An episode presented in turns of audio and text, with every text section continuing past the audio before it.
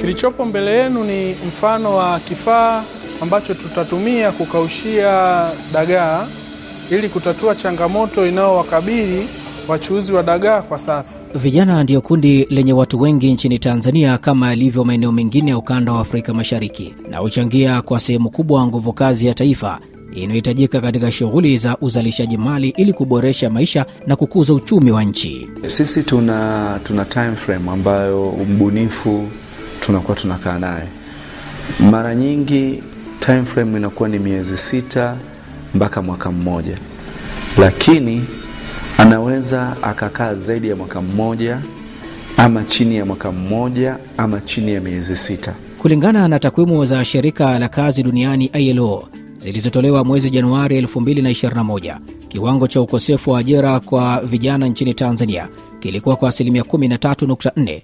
Kwa ujumla, kiwango cha ukosefu wa ajira nchini Tanzania kimeongezeka kutoka asilimia 3.6 kwa mwaka 2019 hadi asilimia 5.2 mwaka 2020. Kama kuna kijana yoyote mwenye ubunifu ambao mnafahamu ni ubunifu, toeni taarifa. Ubunifu ni uwezo wa kutumia mbinu tofauti, fikra mpya na ujuzi wa kipekee ili kufikia ufumbuzi wa tatizo au kuunda kitu kipya. Wengi wamepata mwamko kwamba wana uwezo wa kujitengenezea ajira zao wenyewe kwa kupitia ujuzi ambao wanao. Msikilizaji wa RFI Kiswahili, karibu katika makala Afrika Mashariki. Hii leo tunatuama nchini Tanzania, tunaangazia jinsi vijana mkoani Mwanza wanavyotumia ubunifu kupambana na changamoto ya ajira. Mwandalizi na msimulizi wa makala haya naitwa Maltin Nyoni. Karibu jamvini, ukiatikitako twende sote hadi tamati.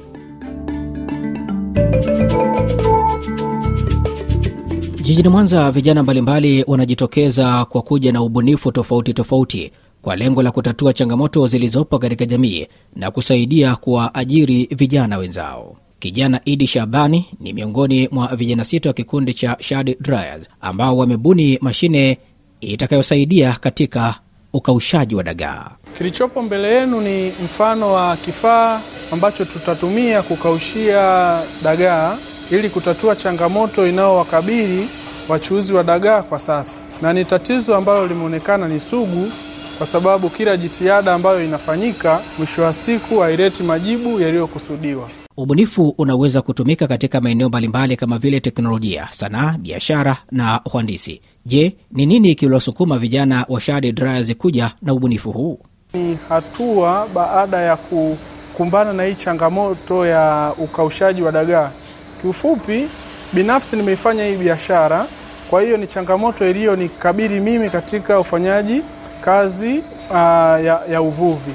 Kwa hiyo baada ya kukutana na hawa vijana wenzangu mwezi ulioisha, ndio tukaja na wazo hili ili kutatua changamoto iliyokuwa inanikabili ambayo inawakabili na wafanyabiashara wengine wa dagaa mpaka muda huu.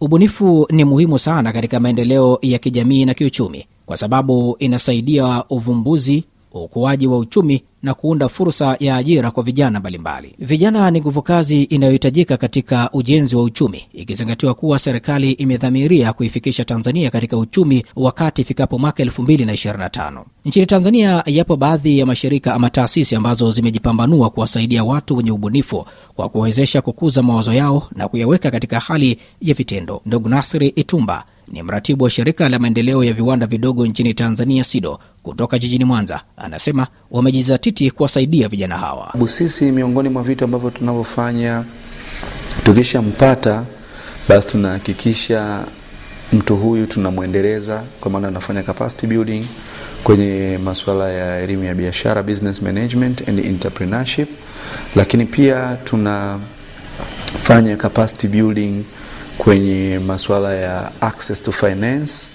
kwa maana anapata elimu ya fedha, lakini pia tuna wajibu wa kumsaidia kupata fund mbalimbali, kwa maana kuwaunganisha na wadau mbalimbali ambao wanatoa hizo fund ili bunifu yake iweze kwenda mbali zaidi, kwa sababu tunajua miongoni mwa changamoto kubwa kwa wabunifu wengi ni fund kwa ajili ya kuiendeleza zile bunifu zao. Msikilizaji wa RFI Kiswahili, sera ya taifa ya maendeleo ya vijana mwaka 2007 inaeleza kuwa vijana walio wengi asilimia 60 ya wale wote wasio na ajira rasmi hawana kazi maalum.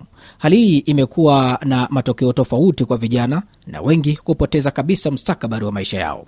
Uwepo wa mashine ya kukausha dagaa kutoka kwa vijana wa Shad inaelezwa kuwa itakapokamilika itakuwa na uwezo wa kukausha dagaa wengi kwa muda mfupi. Licha ya kwamba tunaenda tulifikiria katika kutatua changamoto kwa hao wafanyabiashara, lakini pia tuliona kwamba inaweza ikawa ni, ni, ni, ni njia ya kufungua mianya ya ajira kwa vijana wengine, kwa sababu biashara hii ya uvuvi wa dagaa umekuwa na changamoto kubwa sana.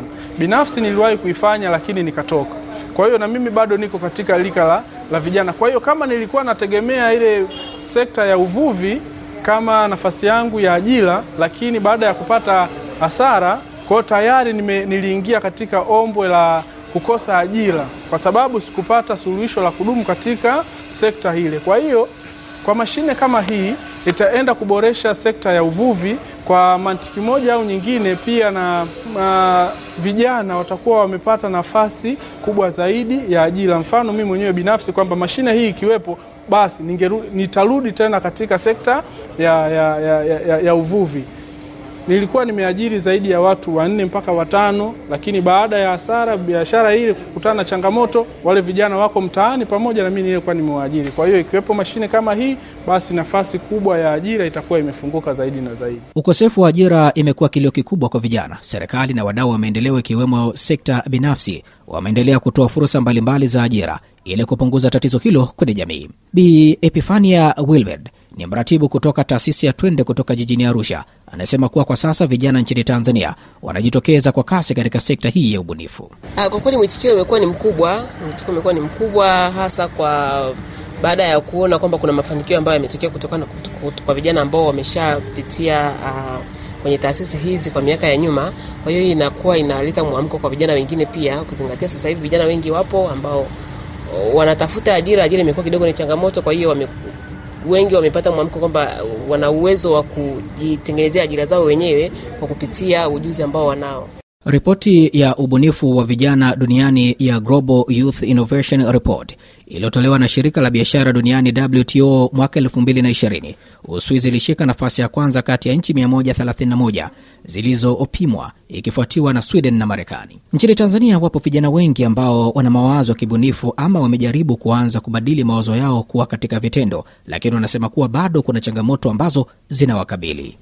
Changamoto kubwa hasa ni, ni, ni upande wa, wa, wa gharama, kwamba vifaa ambavyo tunatumia kutengenezea hii mashine gharama yake iko juu sana, ndio maana tunasaidiwa pia na taasisi kama ya Twende. Kwa hiyo matirio ambayo tunatumia ni yana gharama kubwa sana. Uh, changamoto kubwa ambayo tumekutana nayo ni kwenye habari ya uchomeleaji.